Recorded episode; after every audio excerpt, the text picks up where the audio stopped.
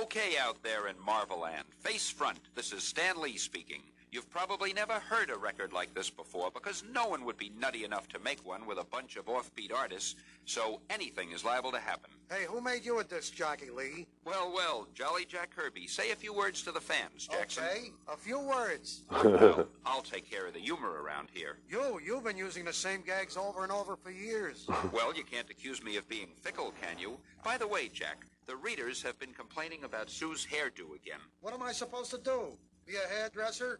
Next time I'll draw her bald-headed. Boy, I'm glad we caught you when you were in a good mood.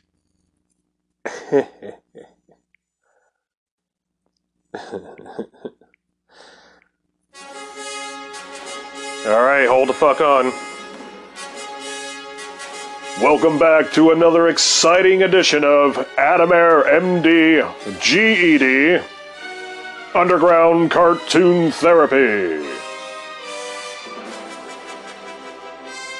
On tonight's episode, Jack Kirby, Pornhub, Totino's Pizza Rolls, What the Fuck Weed Am I Smoking? and cartoonist you should fucking know.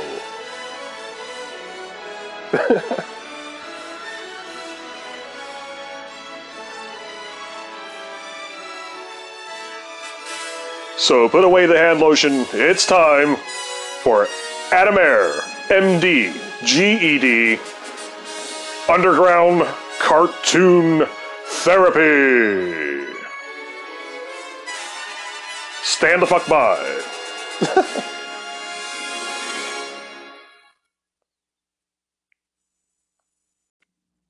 I never got to meet Jack Kirby. That's a fucking bummer.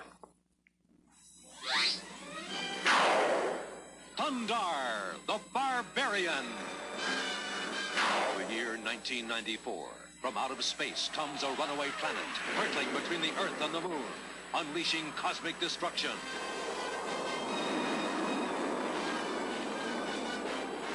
Man's civilization is cast in ruin. 2,000 years later, Earth is reborn. A strange new world rises from the old. A world of savagery, super science, and sorcery. But one man bursts his bonds to fight for justice. With his companions, Ookla the Mok and Princess Ariel, he pits his strength, his courage, and his fabulous sun sword against the forces of evil. he is Thundarr, the Barbarian.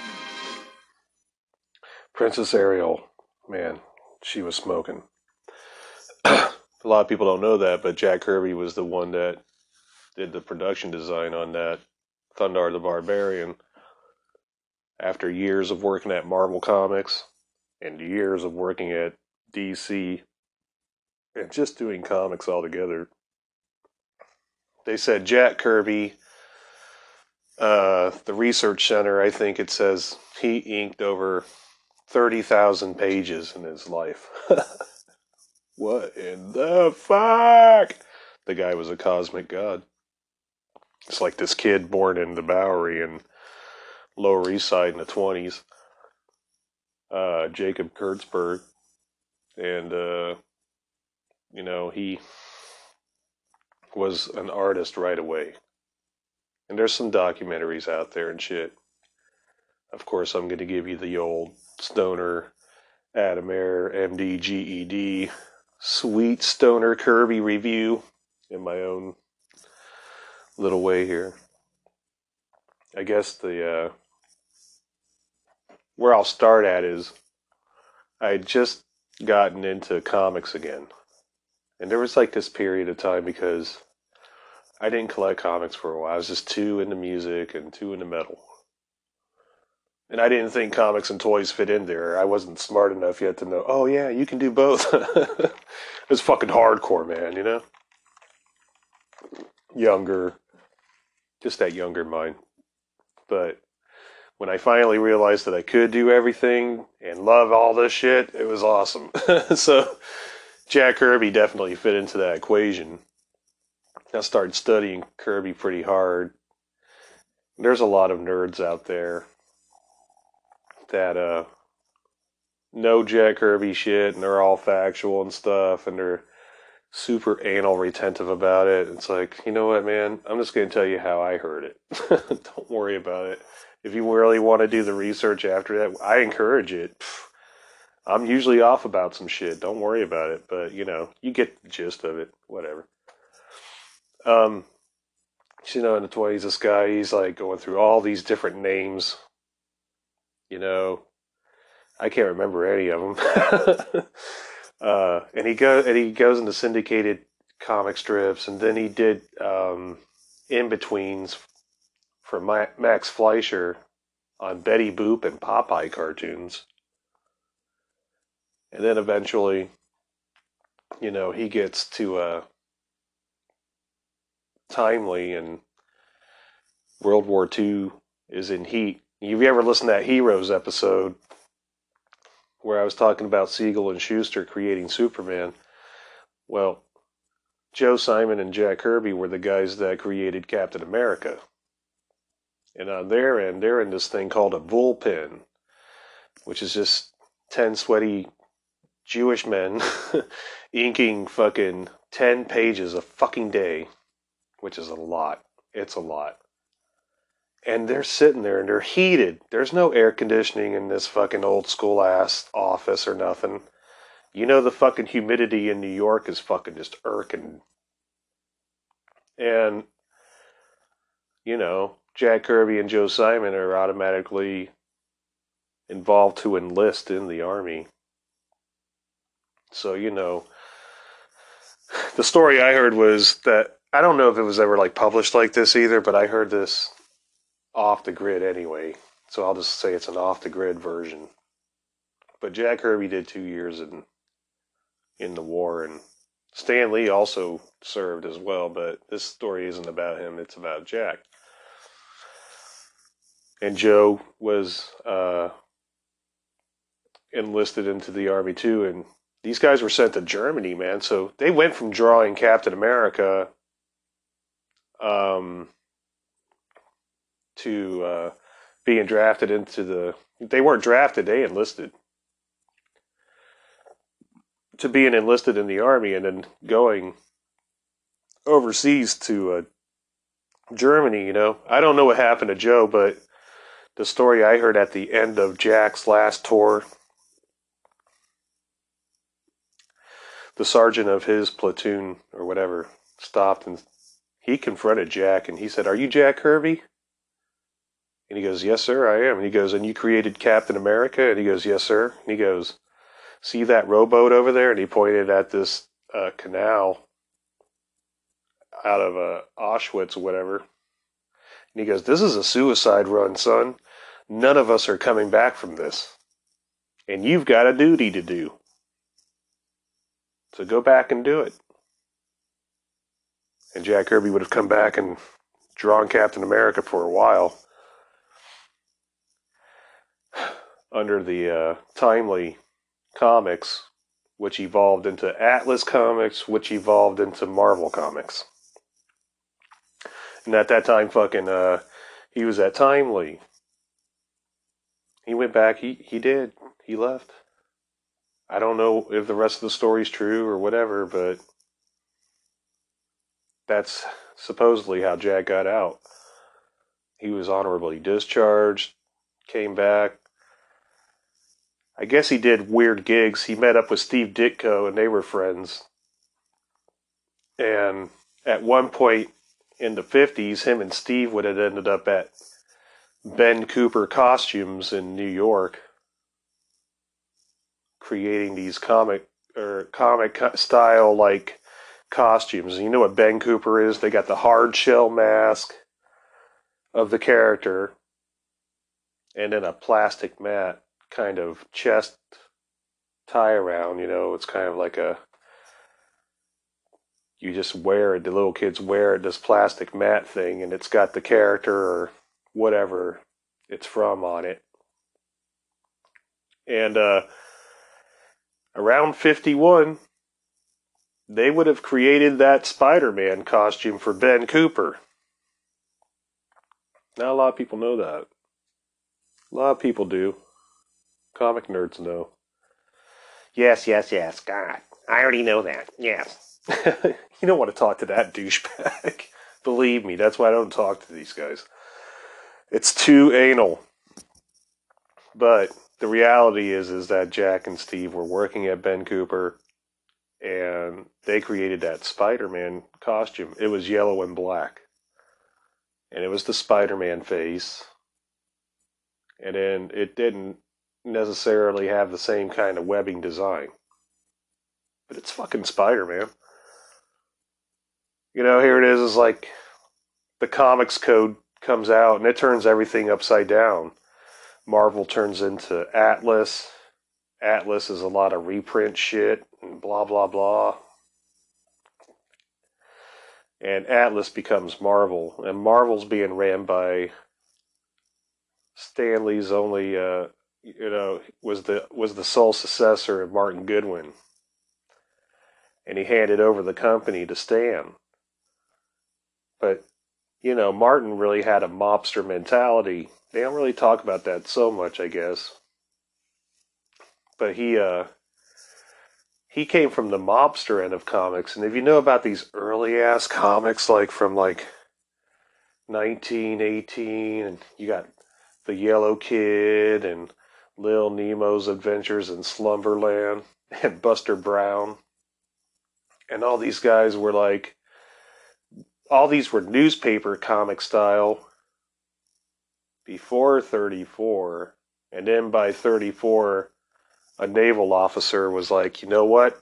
When i'm sitting on the latrine in a fucking sub or whatever i can't necessarily read a newspaper. I need something that's a little thinner because the bathroom wasn't as wide as the newspaper and believe it or not, that's exactly how the fucking comic book really was formed. And that guy was like, he knocked it down to that six by nine and a half form, you know? And then, of course, you know, the adventure goes from 34 to 40, and then all of a sudden, you know, in 40, you got Captain America punching out Hitler on the cover of Captain America number one. Fucking awesome, man.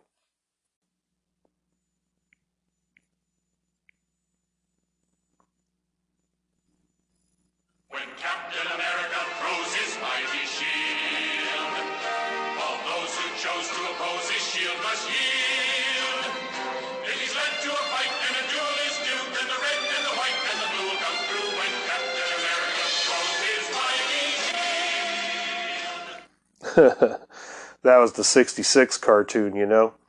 Come a that's been a long wave since fucking Chris Evans fucking in these Avenger movies and shit. He does a good job. I like it. It's epic.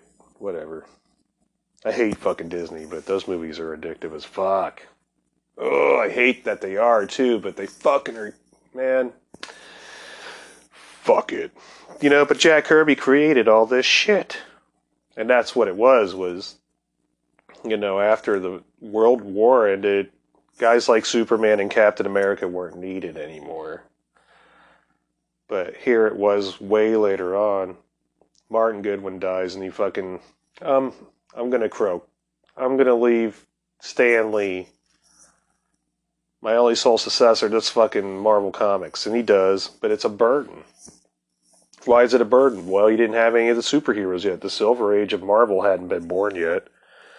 You know what was going on? Cowboy comics and dating comics. oh god, that's actually where uh, Patsy Walker came from, and it was like a a dating comic, right?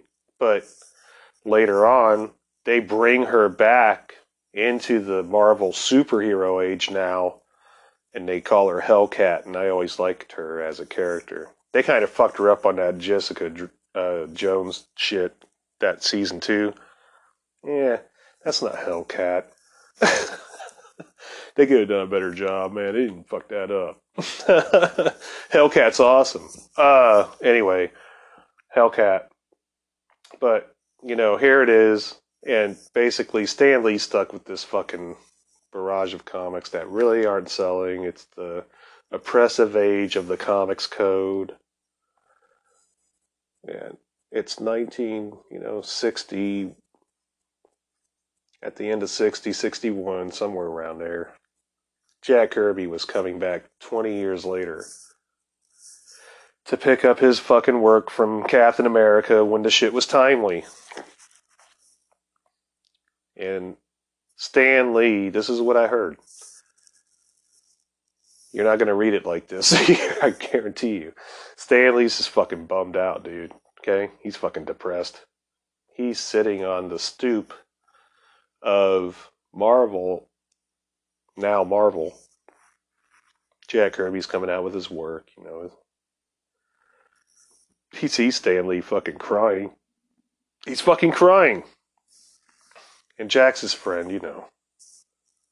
And Jack's like, "What is up, buddy? Why are why are you crying? What is going on?" He puts his hand on his shoulder. It's very touching. and and Stan fucking bursts out and he says, "I can't run this goddamn fucking company on kitty books, Jack. I don't know what the fuck I'm gonna fucking do." And just had a goddamn meltdown. And that was the initial reaction that that's kind of the big bang that started the Marvel Universe. Because he needed something bigger. He needed something bigger than the shit that was happening. He was right. Stan was right, dude. He did. He needed something that was going to fucking bust the fuck open. Like, no shit. You know, Jack's still hanging out with uh, Steve Ditko years later. They've been hanging out for like a decade or more now, 12 years. And he's like, well, let me talk to Steve. Let's let let me see what we can come up with. These guys are commercial fucking ready to go motherfuckers, you know. Jack's not fucking around. He's already a Weapon X before the. He was the original Weapon X before the fucking Marvel Universe. You know, he created it. Stan Lee set the fuse. But Jack Kirby was the bomb. You know? And uh, that's often mis- misplaced because Stan Lee spent years taking credit for fucking shit that Jack did. But in the in the original reality, I'm telling you, this was basically it in a nutshell. You know, was I there? No. Did I hear this shit from the seasoned vets? Yes. So I am, am telling you, that's what they pretty much all say too. Stan Lee had a fucking meltdown. Jack Kirby saved his ass. Commercially fucking advanced shit. And did pretty much three books inside of about a month between him and Steve Ditko. And they did Amazing Adventures number one, two, and three. And it did help and it was something new. And it was that Dr. Droom, who was the first Silver Age superhero. He was the first Marvel Silver Age superhero. His backstory is by uh, Steve Ditko in the back of that book. Steve Ditko is a cartoonist you should fucking know. he was awesome. And him and Jack, you know, they complement each other because their works didn't really override each other, you know. I think, you know, they were just compatible. And I think they were underdogs really in the on the human kind of side of things. And when you're such a good cartoonist, a lot of times people don't know who you you really are because you're really chained to a fucking desk. It's a very antisocial fucking job in the end. You're really just chained to a fucking desk. It's you, your brain very solidarity, just like a lot of people are feeling right now. You guys are out there feeling this fucking shit where you're trapped inside your house. Imagine being a cartoonist where you have to be. you know, there's no choice. You fucking have to be like this your whole life, or as long as you choose to be a cartoonist. Jack Kirby chose. You know, Stan was like, he got those first three issues of Amazing Adventures, and he was like, "Yeah, it's good, guys, but pff, I need something else. I need, I need something." He was a fucking business motherfucker, you know. Stan was just a business motherfucker. It's in his blood, just boiling. You know? He had already done a bunch of other shit, you know. But he knew he had something. He knew he had something that he hadn't had before. This was magic, dude. This is like fucking lightning in a fucking bottle shit. And he knew it. And so he's like, I need something else, dudes. And uh, Jack was like, Give me a week. a fucking week.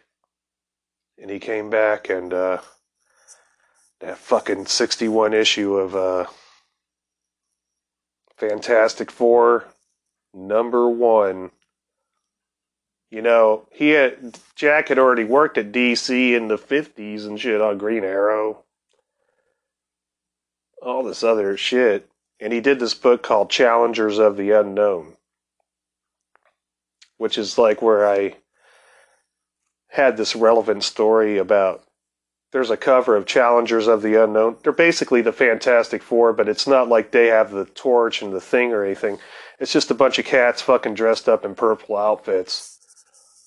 You know, and they go into different dimensions and fight different weird monsters all the time and take care of the fucking situation. and on the cover of this one, there there's an egg with this gigantic arm coming out of the egg, and the arm is bigger than the egg.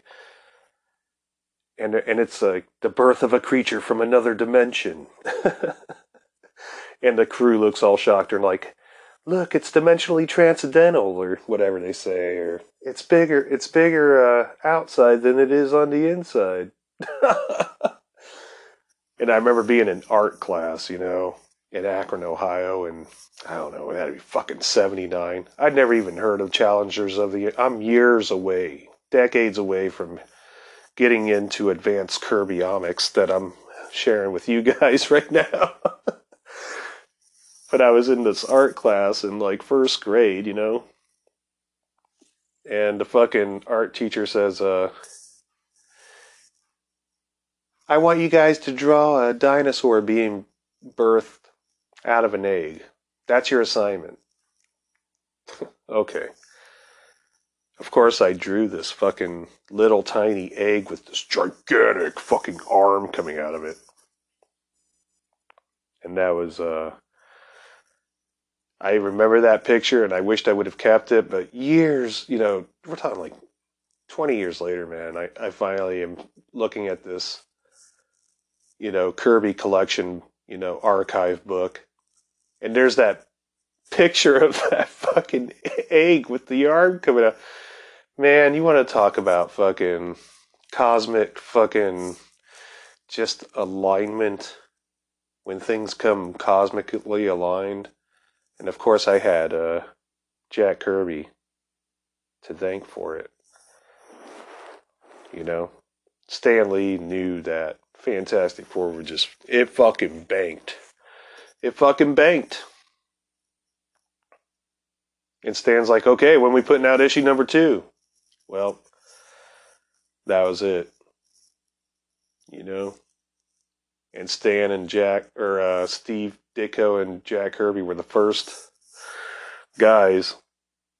You know, eventually they just, you know, start coming up with all these ideas Stan would be like, I, I, I like this, I like that. I like Dr. Jekyll. I like, the, you know, Mr. Hyde. I like fucking Frankenstein. I like this. Like, Jack Kirby's like, uh huh. He'd go back and fucking come back with all this shit. Finally, fucking, he created the characters proper. You know, and most of the time he'd create the characters. Stan Lee was talking about some other shit that he was into. And Jack would come back with his own shit fucking Thor, fucking X Men, the Avengers, fucking Iron Man, Captain America, Wasp, Beast, the original Beast, fucking original Iceman, fucking original Kitty Pryde, fucking original Angel, Magneto, Doctor Doom, Spider Man. I said, well, okay, here, didn't Steve Ditko and Stan Lee, or no, didn't that, isn't that what happened, right? Am I wrong about it? Yes, you're wrong, because I just told you. They fucking made the costume at Ben Cooper, and this was Stan Lee. As soon as they're like fucking doing better, he just wants to do better than that.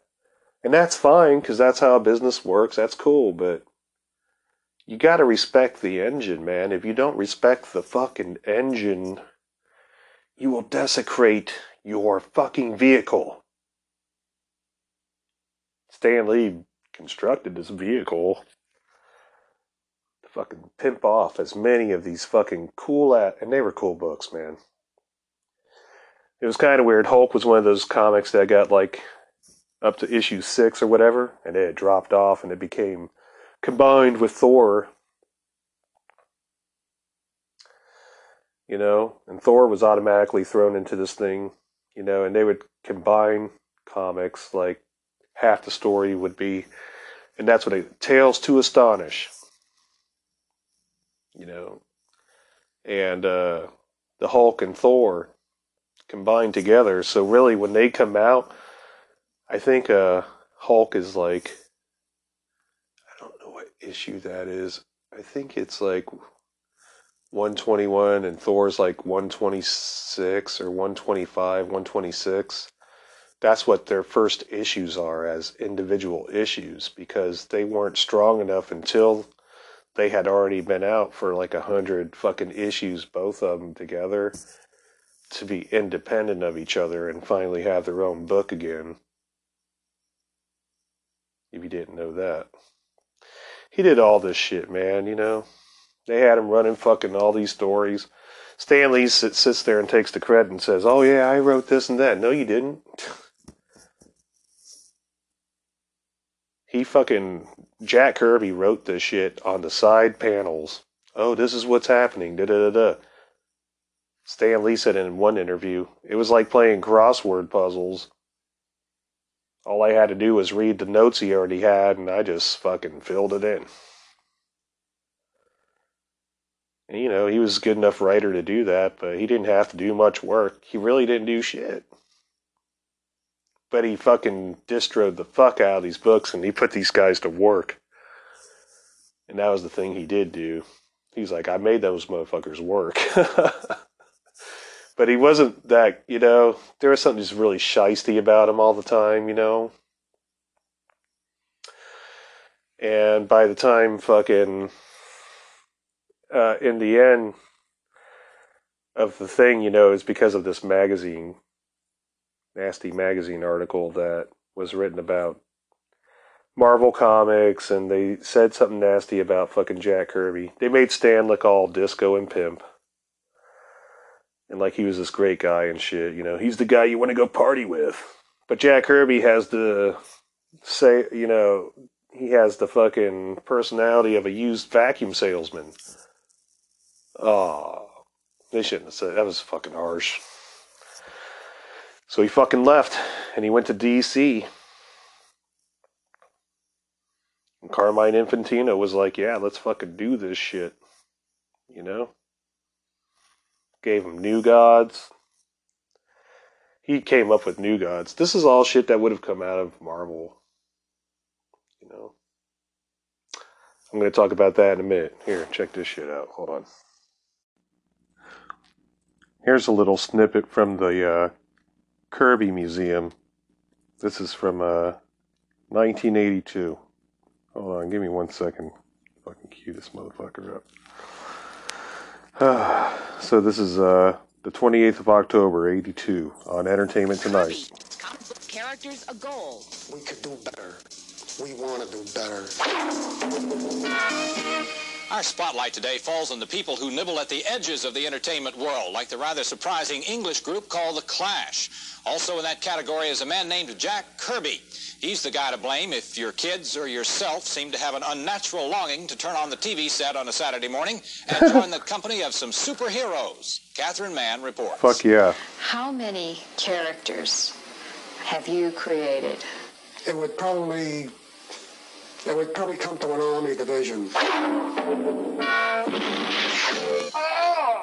By his own admission, Jack Kirby's superhero creations are so numerous even he can't keep track. After some 40 years at the drawing board and an estimated 40,000 pages of action 40,000. such characters as Captain America, Fantastic Four, and the Avengers, Kirby is the undisputed king of comic book superheroes.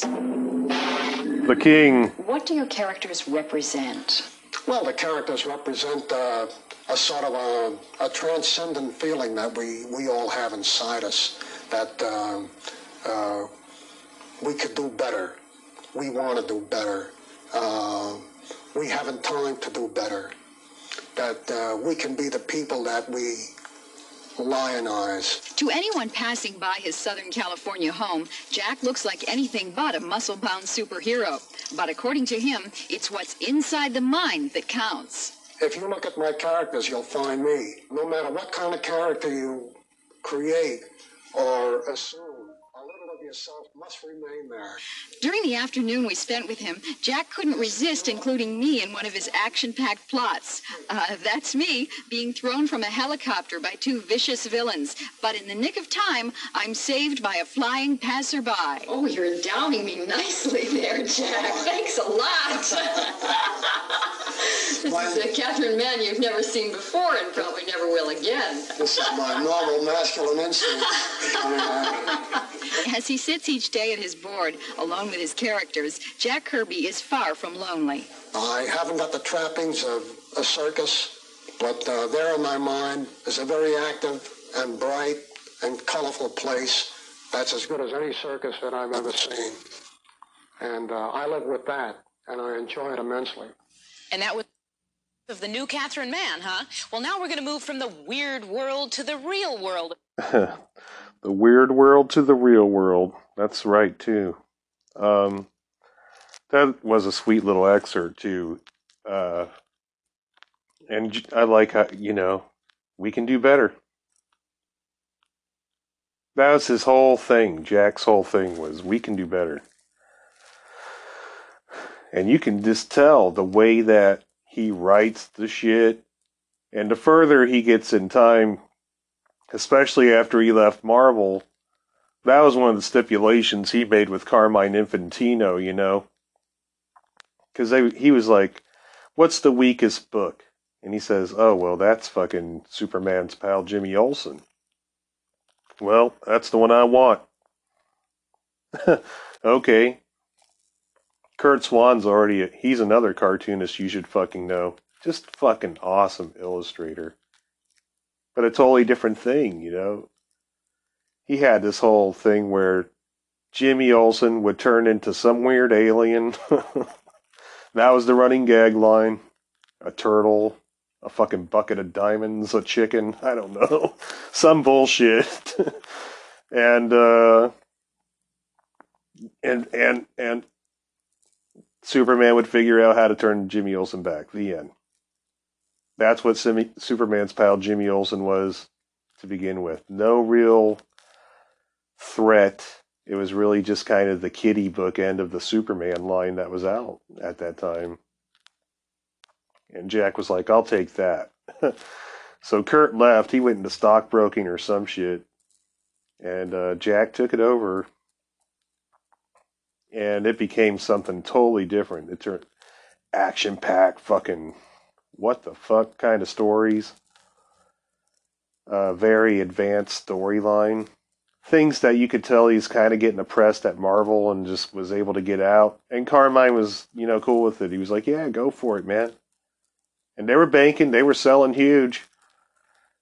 And Carmine would run the ads. Guess who's at DC? We got Kirby. We got Kirby, motherfucker. And all the readers were like, yeah, fuck yeah. It put the fucking sting on Stan's ass, and he deserved it. You know, fucking. And out of the DC line, out of that Superman's pal Jimmy Olsen, which, by the way, they hated the way that Kirby drew Superman's face. So they actually commissioned Curt Swan to come back and do the fucking faces. Some, a lot of you might know that, but you may not know any of this. So it's pretty interesting shit. He was able to draw Superman, but the Superman face is not Kirby's. Because they didn't like how they how he drew him. A lot of people hated that. They were like, just leave him alone. It was just kind of more almost like bullying shit almost. So, you know, Jack's next move is, well, I'm going to leave. All this shit will evolve out of this Superman title, but I want to go do my own books that I don't have to get fucked with, you know? And he did. He did Forever People, Mr. Miracle, and New Gods. And those are the three big guys that formulate the fucking fourth World Series. And Darkseid coming out of New Gods being like one of the greatest villains ever fucking made. You know, I'm more of like Marvel. I like Marvel shit better, but DC and the Mar- and the shit that Jack did at DC, you know, that those books were fucking sick, man. Just straight up, everybody knows it, and the art's fucking great. And he did other books too, like The Demon and uh, Devil Dinosaur. Well, that was a Marvel one actually, but um, you know that shit came back when because basically after his run, the fundamentalist Christians got pissed off about the New Gods book. It put a lot of pressure on his ass. Carmine had to let him go. You know, now it's like 74, 75, 76, those years he was at Marvel. And now they're getting ready to put out that fucking Eternals movie, but that was a book that came out when he returned to Marvel.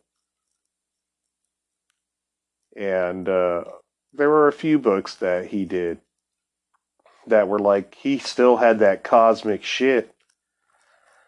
Stan was still the same old fucking used car salesman he ever was. they just got into it, man. And Jack's wife was not down with the way Stan Lee ran his shit. And he wasn't, and she definitely wasn't down with him, oh, I'm not going to give you your work back. And now he's in that same fucking position again. In the end, he finally gave like a, a certain percentage of his work back, but he kept most of it. Because that was how Martin Goodwin was, man. He was like like I was trying to say at the beginning, I just kind of strayed off or whatever, but those original comics, when they were in newspaper print, they were ran in the back of shops like shoe stores and fucking dairies and all this other shit. And the actual mafia mob, mobsters would just fucking rent these fucking giant storages out and set up a little printing press and fucking run off these comics and they would make money off the shit. It became hustling. Martin Goodwin was kind of from that line. So by the time he hands over Marvel to Stan Lee, you got to imagine the unwritten kind of hidden story there and what kind of spiel Martin Goodwin was actually laying on Stan Lee, you know. You can imagine him saying shit like, don't ever fucking give the art back. Run this motherfucker this way you got to run it like a mafia fucking like a like a job, you know? You got to do it like a fucking job, Stan. And it became some like Scorsese shit almost. Jack didn't need that shit. You know, he was just trying to work professionally. And he he should have gave him his work back. Stan died with this kind of hardened ethic that all the trade secrets were his, everything was his. Jack Kirby did nothing. And, you know, that's kind of how he pretty much acted. He didn't fucking fulfill the right deal, you know? He didn't reveal the truth. That's too bad. You know, I'll have more Jack Kirby shows, but this will be the first of the first ones, and he inspired me, man. And so today is all about the inspiration and uh, and the love I have for Jack Kirby. And I'll be back. We'll do some more. I'm gonna fucking close her out here with a little fucking obscure favorite, of course. So hold the fuck on. Thank you for joining me on another fucking pretty cool ass episode, man.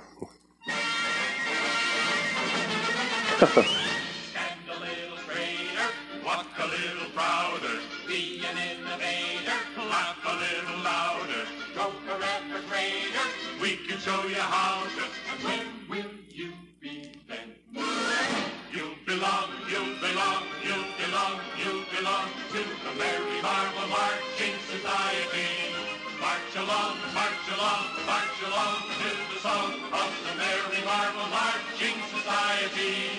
If you growl, if you groan, with the dour, sour outlook, if you howl, if you moan, you can lose your sour sauerkraut, but keeping trim and in step with the vim and outstep of the Merry Marvel Marching Society. Be an early riser, strike Oh God. These were different times, dude.